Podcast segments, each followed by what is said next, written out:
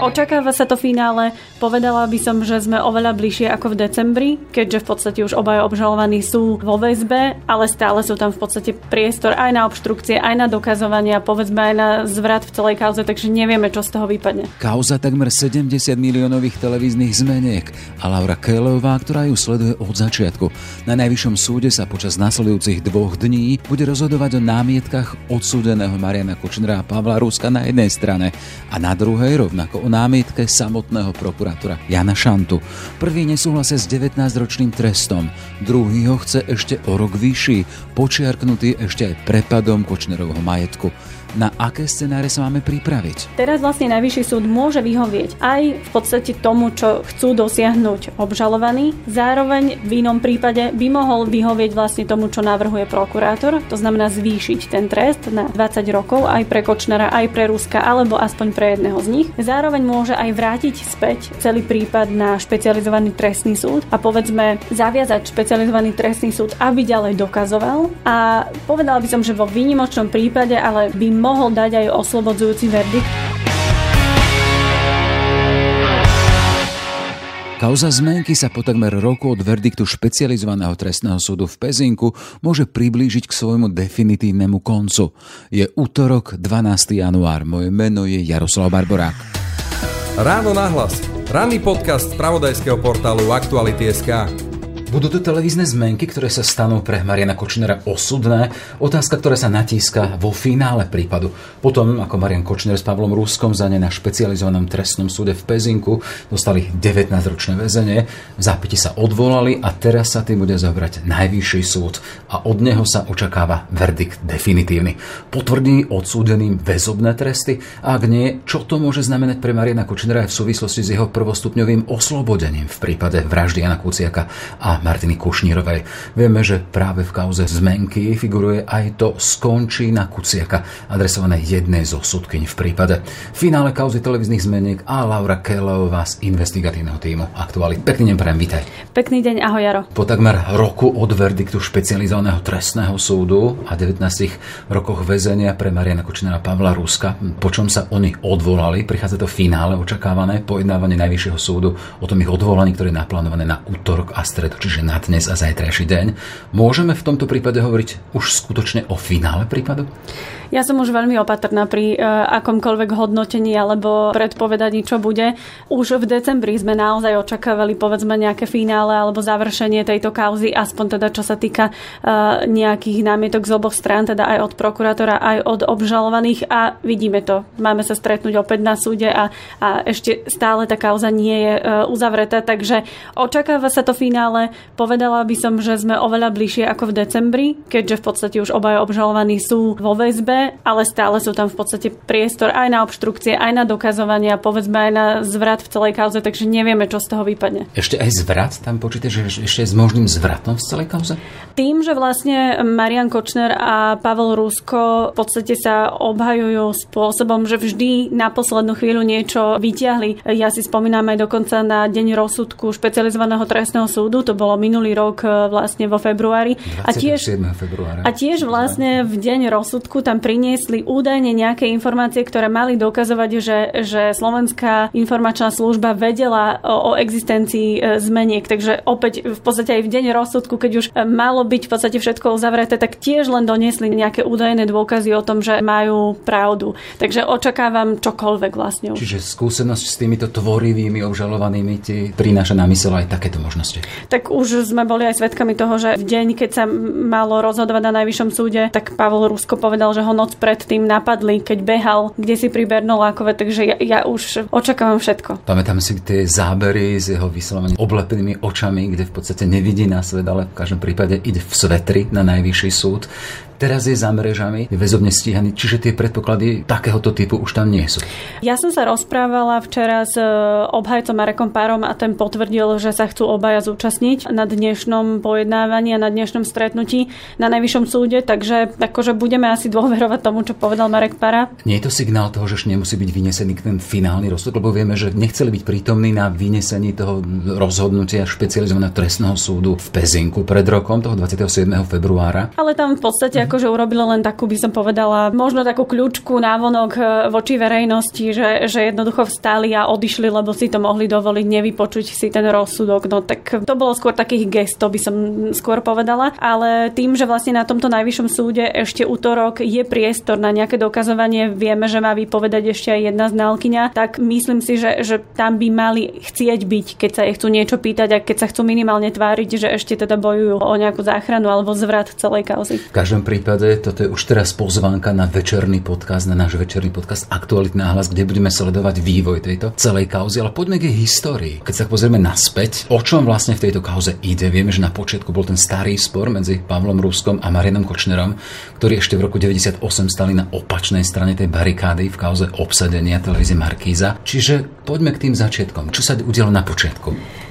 Na počiatku sa udialo to, že možno ľudia si pamätajú takú známu kauzu Gamatex a to bola vlastne, to bol taký prapočiatok tej kauzy zmenky. A veľmi v skrátka v jednoduchosti Pavel Rusko, respektíve televízia Markiza mali dlhovať peniaze istému Silošovi Pohankovi, to bol e, vlastne majiteľ takého SP štúdia.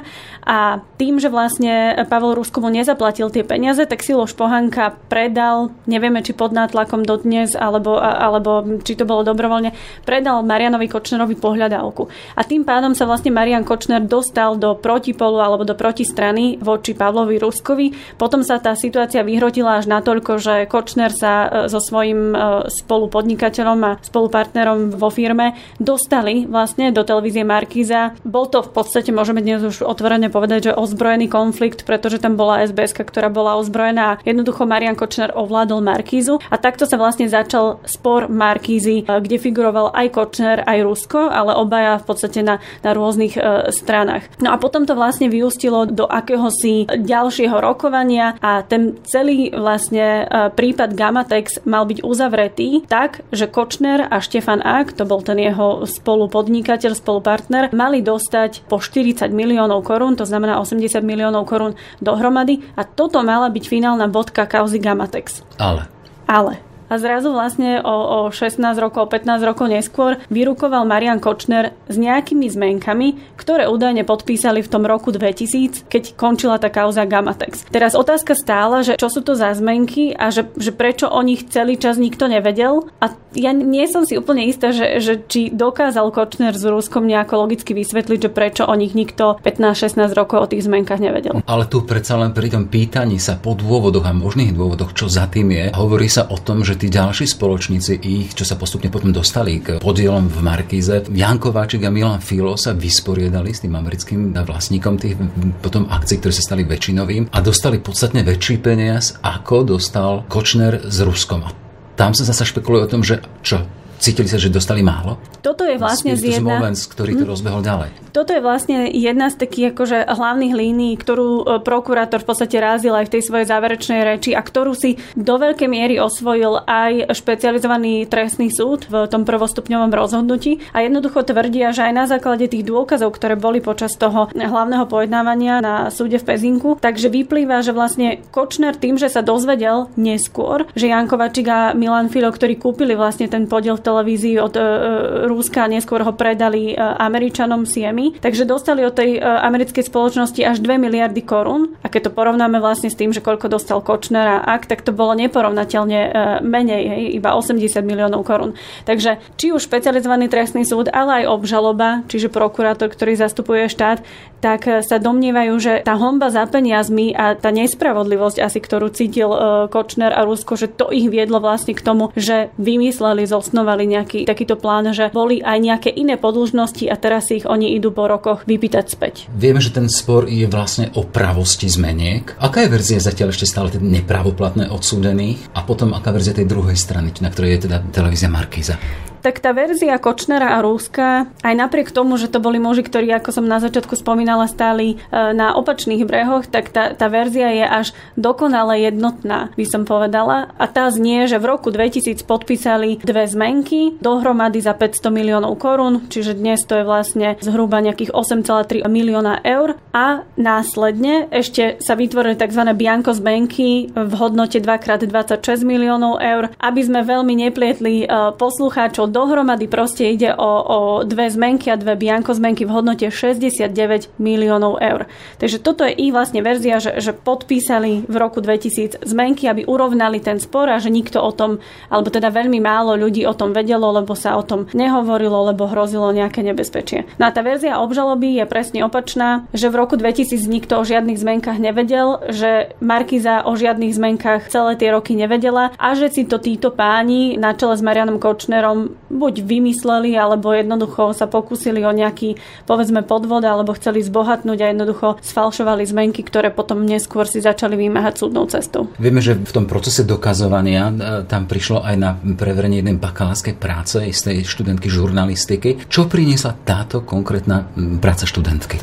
Bola to len v podstate taká súčasť toho celého e, doplňovania dôkazov zo strany prokurátora. On má v podstate za úlohu zistiť všetko, všetko, čo by mohlo pomôcť potvrdiť tú jeho obžalobnú verziu. A preto si vybral aj bakalárskú prácu jednej e, študentky žurnalistiky a tá vlastne robila e, začiatkom roka 2017 rozhovor s Pavlom Ruskom aj s Marianom Kočnerom o kauze Gamatex. V tom čase ešte netušila, že, že vlastne z toho bude obrovská kauza zmenky, ktorá sa bude tiahnuť až do roku 2000 2021 a ani jeden, ani druhý jej v tom čase, v tom roku 2017 nespomínali žiadne zmenky, že by to malo byť nejaká, akože nejaká bodka za kauzou Gamatex. Takže e, na tomto vlastne chcela prokuratúra poukázať, že hoci už v tom čase Kočner akože si mohol minimálne spomenúť alebo povedať o týchto zmenkách, tak to neurobil a neviem, či tým chcel prokurátor dokázať, že, že tie zmenky neexistovali, ale minimálne akože z toho bolo jasné, že, že v tých rozhovoroch oni vôbec ani Rusko, ani Kočner tie zmenky a nejaké takéto tajné vyrovnanie dlhov e, nespomínali. Potom tam máme svetkov. Tento prípad má zástup dlhých svetkov a v rámci toho je taký refren zmenky nikto nikdy nevidel. Alebo len tí, ktorí majú byť aktuálne mŕtvi. Aj to sa spája s touto kauzou. Môžeme to vysvetliť. Ak by sme chceli byť úplne presní, tak by sme povedali, že väčšina, väčšina teda tých svetkov nevedela o zmenkách, alebo teda nepočula o zmenkách, nevidela ich a podobne, ako som už spomínala, neboli ani v účtovníctve, Markizy a podobne. Ale Kočner a Rusko vlastne od začiatku razili taký príbeh, že vlastne to podpísanie zmeniek im poradil e, vtedy renomovaný právnik Ernest Valko, ale vieme, že vlastne Ernest Valko bol v roku 2010 zavraždený, takže nevie to ani potvrdiť, ani vyvrátiť. Na súde dokonca vypovedala aj Valková žena, ktorá ale tvrdí, že jej bývalý manžel nemal dobré vzťahy s Marianom Kočnerom, takže je ťažko pravdepodobné, že by oni vymýšľali alebo kuli nejaké plány, ale nevieme. Vlastne my to dnes nevieme potvrdiť ani vyvrátiť. No a potom tam bol boli viacerí svetkovia, ktorí vlastne o zmenkách e, alebo o tom dlhu nič nevedeli. Pre mňa také dôležitejšie bolo napríklad to, že aj tí následní majiteľia tvrdili, že keď išli kúpiť napríklad Markízu, to bol napríklad Kovačik a Filo, tak si preverovali stav tej Markízy a keby vedeli o tom, že je takto šialene zadlžená, že je tam minimálne dlh 500 miliónov korún, takže by do takéhoto finančného rizika jednoducho nešli. A teda tvrdili títo svetkovia, že o takomto dlhu nevedeli. Čiže z dokumentácie nič také nevyplývalo. Nie. Nie. Hej, ak sme hovorili teda, že nikto nikdy nevidel, ty hovoríš teda väčšina, tak tá väčšina aspoň, tam sa radí tá manželka, bývalá manželka Pavla Ruska. Ona hovorila čo? Bývalá manželka Pavla Ruska práve, že spomínala nejaký údajný dlh, alebo teda tú celú situáciu nepomenovala úplne presne. Ja sa priznám, že ja som na tom súde nebola vtedy, mm-hmm. akurát sme sa vymenili s kolegom Janom Petrovičom, ale v zásade bývalá manželka Pavla Ruska e, na súde povedala, že teda ona o zmenkách počula, nevidela ich naživo, alebo teda nebola ona pri pri podpise, ale tvrdila, že niečo zachytila, ale že potom vlastne túto vec vypustila e, z hlavy. Ale ja len dodám k tomu, že keď som sa prokurátora pýtala, že či napríklad zvažuje, to už bolo tuším na konci toho prvostupňového celého procesu, že či zvažuje napríklad, že sa pozrie na prípadnú krivú výpoveď niektorého zo svetkov, tak naznačil, že práve toto by mohla byť jedna z tých krivých výpovedí. Ale zatiaľ nemáme informácie o tom, že by sa v takejto veci niečo konalo. Čiže tuto ešte môže byť otvorený ďalší, teda ďalšia línia Uvidíme, prípadu. to by bolo asi predčasné hovoriť. Uh-huh. Figuruje tam ešte Peter Todt záhadná osoba, ktorá figuruje pri Marianovi Korčnerovej v prípade Jan Kuciak. Akým spôsobom vstúpil do kauzy zmeniek? Do kauzy zmeniek e, vstúpil tak, že to bolo v podstate prvýkrát, čo Peter Todd začal svedčiť proti Marianovi Kočnerovi aj verejne, aj keď hovorím verejne, ale, ale verejnosť pritom nemohla byť, pretože v tom čase ešte nebol uzavretý prípad e, a vyšetrovanie vraždy Jana Kuciaka a Martiny Kušnírovej, takže súd ho vypočúval bez novinárov, bez verejnosti. Ale vlastne aj z toho prvostupňového rozsudku rozsudku je jasné, že špecializovaný trestný súd e, Petrovi Totovi uveril v kauze zmenky.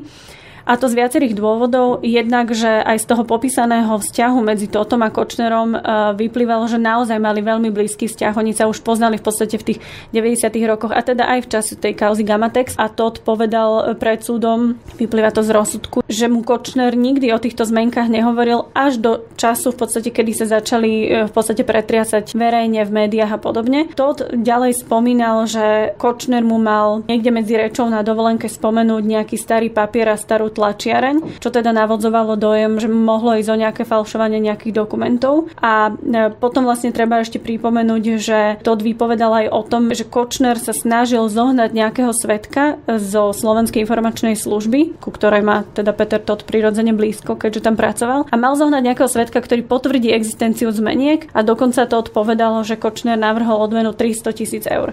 Takže toto sú také asi najdôležitejšie veci z tej totovej výpovede a jednoducho považoval ho súd za dôveryhodného aj napriek tomu, že, že, že môže mať nejaké povedzme iné úmysly v iných kauzách alebo vo svojej vlastnej prípadnej kauze, tak v tomto mu súd uveril. Vieme, že prípad zmeniek je významný aj šifrovanou komunikáciou tréma.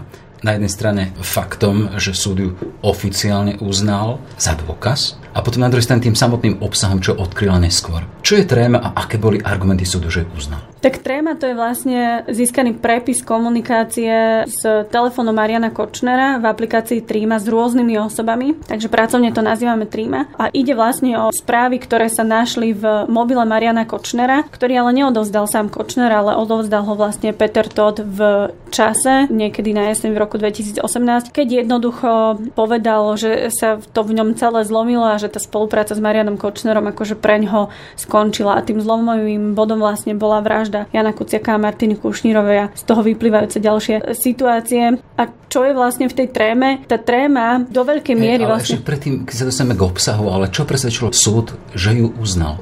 lebo na argumentá, argumentácia. No jednak akože súd nemal pochybnosti o tom, že nie je autentická, pretože viaceré veci sa tam navzájom doplňali a e, najmä akože tam bola sporná taká vec, že či Peter Todt s ňou manipuloval alebo nie a súd sa rozhodol tak, že... že mohol spätne upravovať? Áno. Mhm. Súd aj na základe tej výpovede Petra Tota, opäť hovorím, že nebola som tam, takže neviem, že, že akým spôsobom to Peter Tot opísal, ale Peter Tot v podstate nič nerozprával ako keby o tej tréme alebo o tých súdcoch a podobne, čiže podľa súdu bolo evidentné, že on ako keby obsah tej trémy nepoznal. Čiže sa priklonili vlastne k záveru, že on ten mobil naozaj len odovzdal a teda neriešil, neriešil obsah. Mm-hmm. Takže to ich presvedčilo o tom, že to nejakým spôsobom neupravoval. No a teraz teda k samotnému e, obsahu. Ja by som v tej tríme e, vypichla viaceré veci a to je napríklad komunikácia so Štefanom Agom, to je vlastne bývalý spolupodnikateľ a spolumajiteľ firmy s Marianom Kočnerom, tak vlastne Kočner mu píše, že či máš doma ešte papier, na ktorý sme robili slínoviny. Na slína bola prezivka práve pre Pavla Ruska, takže prokuratúra spája práve tieto slínoviny a papier s vecami vecami, ktoré sa, ktoré sa dotýkajú priamo e, zmeniek a výroby a falšovania vlastne týchto dokumentoch. Potom je tam ďalej určite komunikácia s Monikou Jankovskou, ale keby sme sa na to pozreli v širšom kontexte, tak ide hlavne teda o komunikáciu nielen s Jankovskou, ale aj s ďalšími sudcami alebo nejakými ľuďmi blízkymi e, justícii. V podstate o manipulovaní alebo o snahe manipulovať civilný proces kauza zmenky. A to je vlastne ten civilný proces kauza zmenky, to je to, kedy si Marian Kočner súdnou cestou vymáhal peniaze vlastne. Hej, to bolo no. ešte v čase, keď ešte sa o falšovaní sme sa nebavili, ešte nebol prokurátor Jan Šanta, ešte nebol Kočner vo väzbe, čiže to bolo ešte len tie prvé, mhm. prvotné úkony, kedy si Kočner sa snažil vytiahnuť tie peniaze od Pavla Ruska, respektíve od Markízy. Lebo vieme, že v rámci celého toho súdneho pojednávania procesu so zmenkami bol aj moment, keď tú jednu zmenku mu uznal súd. Ja len chcem na ilustráciu zacitovať z tej trímy, hej, v týchto veciach. Zájdeš za tou Zuzou, prosím, dnes by bol kup kúpec na zmenky, stačilo by mu prvostupné rozhodnutie. Odpoveď jasné, dám ti vedieť. A následne Zuzka píše, že je výborné, že v pondelok to vybaví, tak dúfam, že áno. To je úryvok, v ktorom je Zuzkou označovaná sudkynia Zuzana Maruniaková. Ide pritom o tú sudkyňu, ktorá potvrdila právo z jednej zo zmeniek, ako som spomínal. Opäť citácia. Výkon tvojej zverenkyne bol nad moje očakávanie, pokračuje Kočner v tréme smerom k Jankovskej. Raz darmo si vynikajúca krsna, ďakujem ti. Alebo nech robí, čo má, lebo skončí na kuciach. To je ďalšia vážna citácia z tejto trímy, to bol tiež odkaz smerom k súdkyni Maruniakovej cez Jankovsku. Čiže to sú vyslovené veci, ktoré aj vyznievajú veľmi vážne. Tá podriadenosť štátnej tajomničky rezortu spravodlivosti a siete ďalších sudcov Marianovi Kočnerovi. Áno, a konec koncov, keď si vezmeme, že čo aktuálne aj, aj vyšlo už, bohužiaľ, ale je to, je to už na verejnosti, čo Monika Jankovská vypoveda, síce ona tak veľmi opatrne popisuje, že ona za to dohovaranie súdkyne, e, súdkyni Zuzane Maruniakovej nedostala žiadne peniaze od Kočnera, tak akože opisuje tam v podstate to, že sa snažila to rýchlo ukončiť a že Kočner jej dával nejaké pokyny a že, že chcel to nejakým spôsobom celý ten proces e, nasmerovať a ona radila súdkyni, ako má vlastne to celé rýchlo ukončiť. A vidíme výsledok, že naozaj Zuzana Maroniakova dala za pravdu Marianovi Kočnerovi a že to bolo pomerne akože neštandardné. Len keď sa vrátim však k samotnej Monike Jankovskej, tá istá Monika Jankovská hovorila o tom, že s Kočnerom nemala nič spoločné. Tak áno, ale čas dal asi za pravdu. A... Len na ilustráciu tých jej slov napríklad. Vieme teda, že Najvyšší súd mal o zmenkách rozhodovať už v decembri. Vieme teda pre spomínaný postup Pavla Ruska to odložil. Aké sú možnosti teraz v súvislosti teda už s vytýčeným pojednávaním na dnes a na zajtrajší deň? S akým verdiktom možno počítať? Tak počítať, to, to, to je iné, čo sa možno očakáva, ale že, že počítať môžeme v podstate s hociakým verdiktom, by som povedala. A teda popíšem, že, že sú tam aj možnosti, že Najvyšší súd vyhovie vlastne námietke prokurátora, to znamená, že prokurátor teraz navrhuje vyšší trest. Teda najvyšší Ale aby som ťa prúšil, aby to bolo veľmi jasné. Teda 27 7. februára 2020, minulý rok, špecializovaný trestný súd vyniesol rozsudok. Spomínali sme tých 19 rokov pre obidvoch s tým, že Marin Kočner mal ešte zaplatiť aj 10 tisíc. Oni sa odvolali a aktuálne k tomuto ich odvolaniu zásadne najvyšší súd, ktorý má rozhodnúť o tejto ich námietke. Áno, ale zároveň rozhoduje aj o odvolaní prokurátora, pretože prokurátor medzičasom e, tiež podal, v podstate tiež sa odvolal a navrhuje pre Mariana Kočnera a pre Pavla Ruska vyšší trest, hej, 20 rokov a prepadnutie majetku. No a teraz vlastne Najvyšší súd môže vyhovieť aj v podstate tomu, čo chcú dosiahnuť obžalovaní. Zároveň v inom prípade by mohol vyhovieť vlastne tomu, čo navrhuje prokurátor, to znamená zvýšiť ten trest na 20 rokov aj pre Kočnera, aj pre Ruska, alebo aspoň pre jedného z nich. Zároveň môže aj vrátiť späť celý prípad na špecializovaný trestný súd a povedzme zaviazať špecializovaný trestný súd, aby ďalej dokazoval. A povedala by som, že vo výnimočnom prípade, ale samozrejme berme to tak, že stať sa to môže, by by mohol dať aj oslobodzujúci verdikt pre e, oboch obžalovaných, ale to naozaj za veľmi, by som povedala, že raritných okolností, kedy by si e, Najvyšší súd uvedomil, že jednak by spochybnil celé dokazovanie, ale aj vôbec ten skutok, za ktorý sú obaja obžalovaní. Čiže ak hovoríš o troch možnostiach, ktorá z tej tvojej skúsenosti z toho, ako pozoruješ tento prípad, asi pri ňom blízko, môže byť reálna. Reálne sú všetky možnosti. Nedovolím si vôbec povedať, že ako sa, ako sa Senát rozhodne, to sú traja sudcovia, to nie je jeden nejaký samosudca a, a je to veľmi ťažké. Akože myslím si, že dôkazná situácia je tam silná, ale zároveň akože aj, aj obhajoba, teda právni zástupcovia obžalovaného Kočnera a Ruska robia, čo môžu a neviem do akej miery presvedčia svojimi schopnosťami a, a svojim obsahom samotný Senát. Takže je to na ňom. Hej, čiže ani útorok, ani streda ešte vôbec vôbec nemusí byť finále tohto prípadu? Uh, nie, aj áno. Takže keby rozhodol najvyšší súd napríklad o tom, že, že potvrdzuje, alebo teda, že, že stotožňuje sa s odvolaním prokurátora, teda, že odsudzuje obžalovaných a zvyšuje im trest, tak to by bolo napríklad finále. Uh-huh. Áno, to áno. Hey, ale jedna z tých možností je aj to, ako si spomenula, nevylúči žiadnu, že po prípade by boli aj oslobodení. A v prípade Mariana Kočnera, to je teda vyslovene uh-huh. aktuálne zaujímavé, on už bol oslobodený v prípade vraždy Jana Kuciaka. Vieme to, že to je zatiaľ nepravoplatné, bude o tom rozhodovať v každom prípade najvyšší súd, ešte nevieme kedy. Ale keby bol oslobodený aj v tomto prípade, znamenalo by to, že by mohol ísť na slobodu? Myslím si, že podobne ako v prípade Aleny Žužovej by tá sloboda trvala asi niekoľko mhm. sekúnd mm. a to z úplne praktického dôvodu, že Marian Kočner je dnes obvinený aj v ďalších iných kauzách, či už daňových a podobne, takže myslím si, že ak prokuratúra a, a orgány činné v trestnom konaní vo všeobecnosti si robia svoju prácu zodpovedne, tak musia byť pripravení aj na túto verziu a aj na túto časť a, a budú mať pripravený nejaký väzobný návrh z iných dôvodov. A my myslím si, že pri Marianovi Kočnerovi si môžu vybrať, že z ktorého dôvodu. Už len pre úplnosť, v tomto prípade už sme ho spomínali, figuruje ešte Štefan Ák, ten tá niekdejšia práva ruka Mariana Kočnera.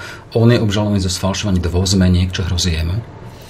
No jemu hrozí v podstate to isté, čo Marianovi Kočnerovi. Štefan Ak má možno takú, ne, nehovorím, že lepšiu pozíciu, ale Štefan Ak si aspoň na rozdiel od Kočnera nevymáhal tie peniaze na súde, čiže nedával tie zmenky e, na súd a nepýtal si od Ruska ani od Markizy ťažké milióny eur. Či mu to pomôže, to nevieme. Uvidíme, ako sa Štefan Ak zachová, keď už vlastne bude známy rozsudok Najvyššieho súdu, ktorý by prípadne napríklad potvrdil vinu pre Kočnera a Ruska. Ja mám so Štefanom Agom ešte takú úsmevnú skúsenosť a takú situáciu, že, že keď vlastne prokurátor záverečnej reči navrhol uh, obom obžalovaným, myslím, že to vtedy bolo 20 rokov, tak Štefan Ak si na prstoch svojich rúk začal počítať vlastne tie roky a ja som sa potom pýtala, že čo počítala. On tak akože veľmi úprimne mi povedal, že vlastne počíta, že koľko bude mať rokov, keby dostal on toľko isto a že v podstate, že pre ňoho je to do živote tak či tak.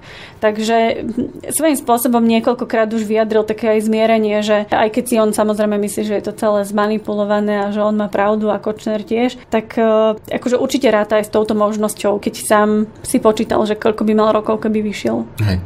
Lauri, teda to je prípad zmeniek, uvidíme, budeš sledovať, ako sa to skončí. E, my sme aktuálne na začiatku nového roku, rok 2021, v ktorom sa očakáva aj iný verdikt, a síce v prípade vraždy nášho kolegu Jana Kuciaka a jeho Martiny.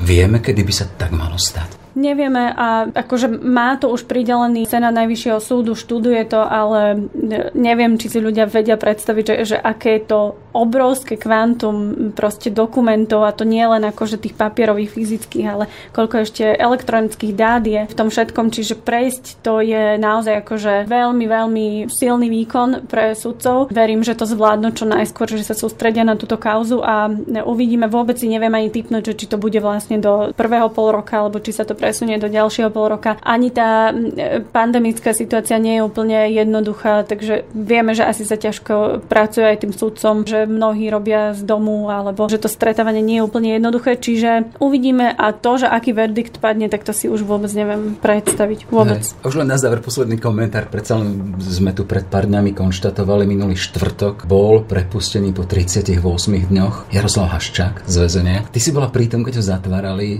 sme spolu sa spolu rozprávali rozprávali, vy sme pozreli sa do jeho očí.